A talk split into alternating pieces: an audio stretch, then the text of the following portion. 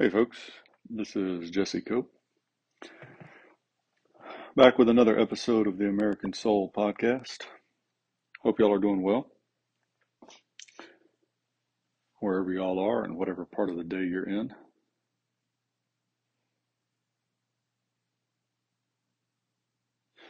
I sure do appreciate you joining me. Give me a little bit of your time.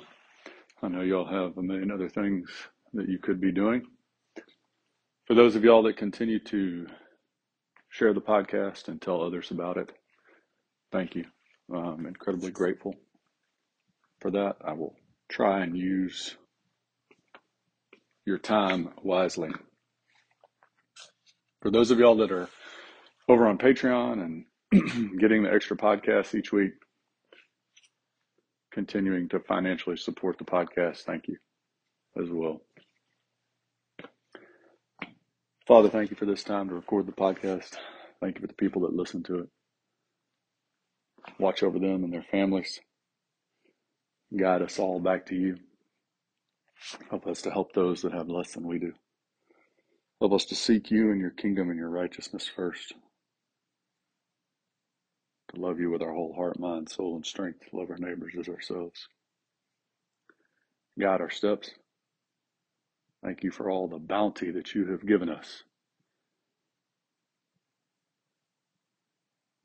And thank you for giving us time to prepare. God, my words, help us to do your will, Father. In the name of your Son, Jesus Christ, we pray. Amen. Got a little bit more work done. Girls came out and we're trying something different in the raised beds this year. I'll let y'all know if it works. We're going to put some plastic down just in the raised beds and then plant our, I don't know what all we're going to plant in there yet. Tomatoes, maybe some bell peppers. We'll just kind of see. And see if that helps control the weeds a little bit. See if it causes too much damage though from getting hot. We'll just I'm not real sure. I'm not completely sold on it, but it would be nice uh, to control the weeds a little bit. I know a lot of people use mulch. We tried that one year and it was just a disaster. Of course, it was old hay mulch, so probably that's why. But at any rate, I'll let y'all know all the trees still look good right now so far, and we maybe we'll get a little rain, which wouldn't hurt. We're going to go back to Mayhew Uh, this is a discourse concerning unlimited submission and non resistance to the higher powers, with some reflections on the resistance made to King Charles I and on the anniversary of his death, in which the mysterious doctrine of that prince's sainthood and martyrdom is unriddled. This is from 1750. Jonathan Mayhew. He was the pastor of the West Church in Boston. We talked about the preface, preface a little bit, and uh, I'm going to read another little bit from that, and then we're going to go on and read a couple more excerpts. So we might stay in this, might come back to this again next week. We'll just see.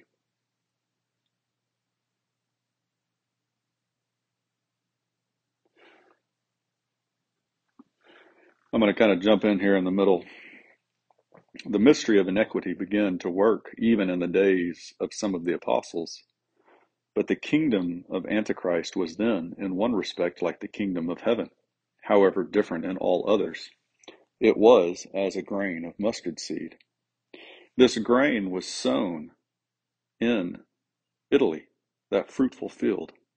And though it were the least of all seeds, it soon became a mighty tree it has long since overspread and darkened the greatest part of Christendom, so that we may apply to it what is said of the tree which Nebuchadnezzar saw in his vision. The height thereof reacheth unto heaven, and the sight thereof to the end of all the earth, and the beasts of the field have shadow under it. Tyranny brings ignorance and brutality along with it. It degrades men from their just rank into the class of brutes. It damps their spirits. It suppresses arts. I'm going to have to stop here, folks, just because uh, I'm going to talk a little bit about a couple of these. So, it brings ignorance and brutality. It degrades men from their just rank into the class of brutes. It damps their spirits. You think back about the the mob violence that we saw with Black Lives Matter and Antifa a couple years ago, and you look at the uh, just absolute bigotry, the racism that you see out of the left, where every single topic is based on race or gender, right? And so the people that claim to be most against that are the people that make every single aspect of life about your skin color or your gender, right? So there's no truth involved. There's no search for truth at all. It's impossible to search for truth when you, as the current president sadly did, when you make a recommendation like the Supreme Court based solely on race. And that's true of anything. And we've talked about multiple examples on this podcast. Uh, the idea that the left, that one of their core values is not identity politics, whether it's by by skin color or by gender or by class, right? Socioeconomic, uh, whatever it is, it's based on, on, on those superficial traits, not on actual merit, not on worth at all. And so you, you this tyranny that comes along with leftism, socialism, communism, Nazism, fascism, and I and I'm started to try and throw those together every time I say it because they're really all the same, folks. There's not that much different uh, between the Soviet communists or the fascists in Italy or the Nazis in Germany or the communists, socialists in South America, China. They all go toward this totalitarian end and they all bring tyranny with them. And what does that do to men? It turns men into beasts. And you see that in that mob mentality. That's why our, our founders were so concerned about mob democracy because they knew that it just destroyed the free institutions, the liberty and freedom of a republic because it just turned into this just mob of brutes. And violence came into it. And it degraded men, right? How degrading is it? How degrading is it? My, you know, I'm going to throw my wife under the bus here. We talked about this years and years ago, and we were talking about the military academies. This was when I was in the military, and and the double standards and the hypocrisy were right in front of my face every day. And she made the comment once, and it was really eye opening to me. I guess I had thought of it before, but but not really as starkly as she presented. She said, "I would be so uh, ashamed and so offended if I knew that I had gotten into an organization, any organization, because somebody made the standards easier for me. And if I had gotten into an organization that I knew that I was hurting and not helping, all because of the fact that I was a girl. Or you could put in whatever you wanted here about those those that bigotry of the left. You know, your your race, or you, you look at reparations now today, right? San Francisco, some ungodly number of millions of dollars, uh, and we're going to sell houses for a dollar uh, to anybody that has the right skin color, right? And so what they're telling you, and you're starting to hear some voices get stronger and stronger. There's a couple of really, I think, pretty solid young, both male and female voices uh, on PragerU and a couple other places that are really starting to hammer back on this saying, you know, but how offensive is it to be told, well, you're not really good enough, so we're going to help you? Or, you know what, you're really making this organization worse. You talk about like co ed units in the military. You're really making uh, the military weaker. You're making it worse. And everybody knows that. But we're going to go ahead and play along. And so we're going to adjust the standards so we can get you in. We're going to take some, some spots away from people that are more qualified. In that case, it would be men. But you can use this in colleges anywhere. We're going to take some spots away from people that are more qualified. We're going to give them to you. And they expect you to be so grateful that you don't even understand that they're degrading you from your your really your own your just rank, right? When it says just rank, think about we all have natural talents and abilities. I'm gonna go off on a little detour here for just one second. This is the idea uh, that everybody has to go to college today. No, No, everybody doesn't have to go to college today. In fact, it would be best for most people if they didn't. And I've got a number of experiences firsthand that I can tell you about that, right? But but we sell this lie that everybody has to go to college. And so we try and force everybody to be the same, right? The left's always, right? Men and women, well, you got to be the same, not equality, not of equal value, right? That's the really just maddening twist that they put onto it. They're not, they claim that they're trying to fight for equality, but they're not. They're trying to fight for sameness. And so when you do that, you degrade people out of what they justly deserve, right? If you have a talent in in art or something else, you ought to be able to use that, not try to be forced into a certain path, or if you're really good at math or what, whatever it is, instead of trying to pretend that everybody's the same. Uh, it just it makes no sense. It dampens their spirits. It suppresses the arts. This is all at the foot of tyranny, leftism, socialism, communism, Nazism, fascism, all the same, really. It extinguishes every spark of noble ardor and generosity in the breasts of those who are enslaved by it. You see that too. Uh, you see it in a couple ways. One, you, you go back to the BLM, right? And it was really supposed to take care of people that nobody else cared about, supposedly. And the, the people in charge, the higher powers, they made a lot of money off of it. They got new houses, new cars, etc. But very little of that money went to help those people that were really poor and and in danger, right, in these ghetto cities controlled by the left anyway. And so that, that makes sense, this quote about tyranny extinguishing every spark of, of noble honor and generosity in the breasts of those who are enslaved by it. All these people that that for whatever reason choose to continue to support the left, that generosity of heart, that nobility, it dies. It's extinguished. The flames are put out. It makes naturally strong and great minds feeble and little, and triumphs over the ruins of virtue and humanity.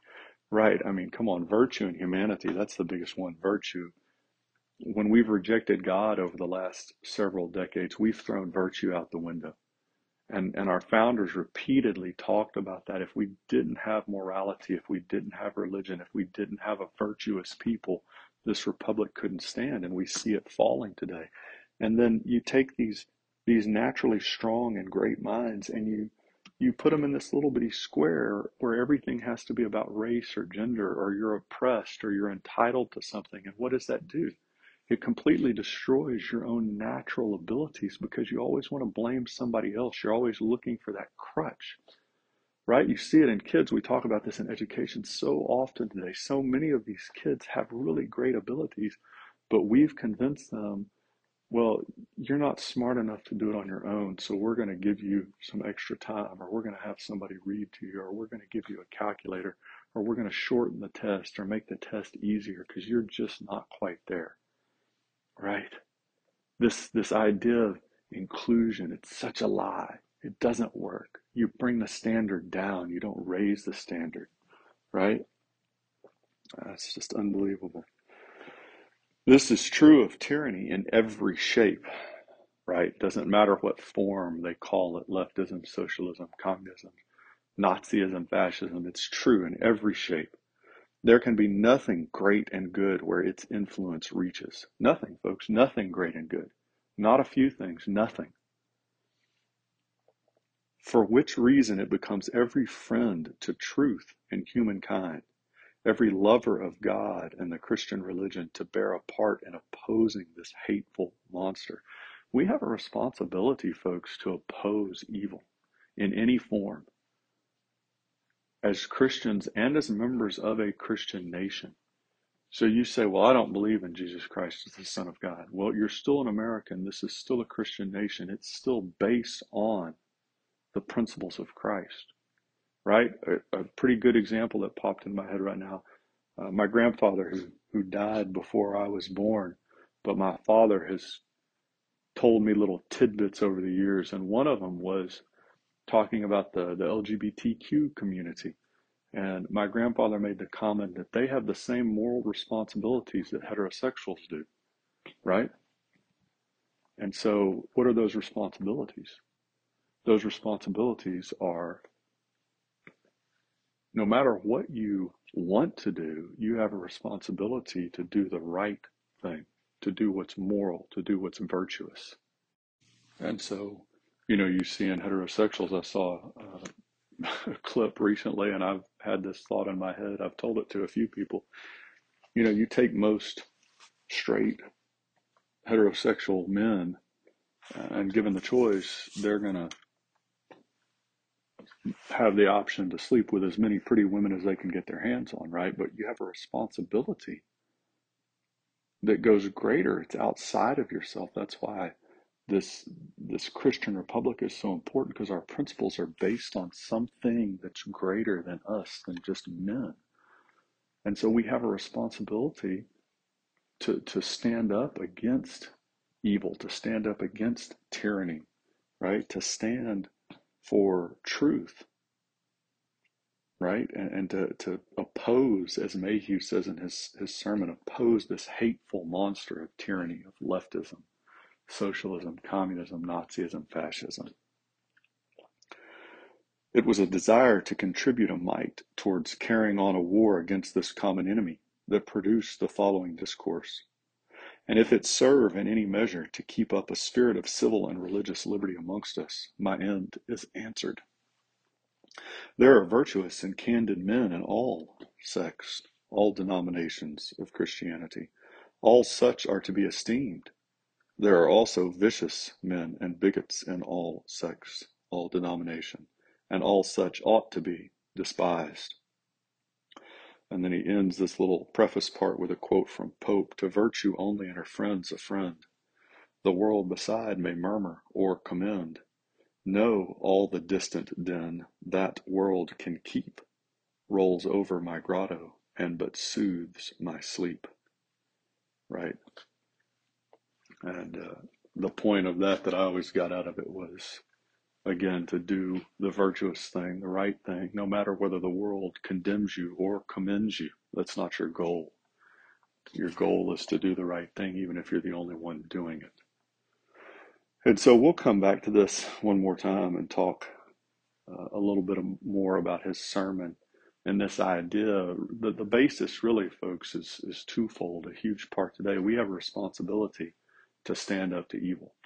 And evil takes the form of um, the core values of the left today, or communism, socialism, which are those core values, Nazism, fascism, all those things. The and, and those core values really right lay them out: uh, feminism, LGBTQ lifestyles, abortion, illegal immigration, critical race theory, identity politics, all that bigotry that's mixed up there, right? Uh, all of these things take different forms in different areas, but we have a responsibility to stand up against them. And then the other part of this that we'll kind of probably close with on the next podcast episode is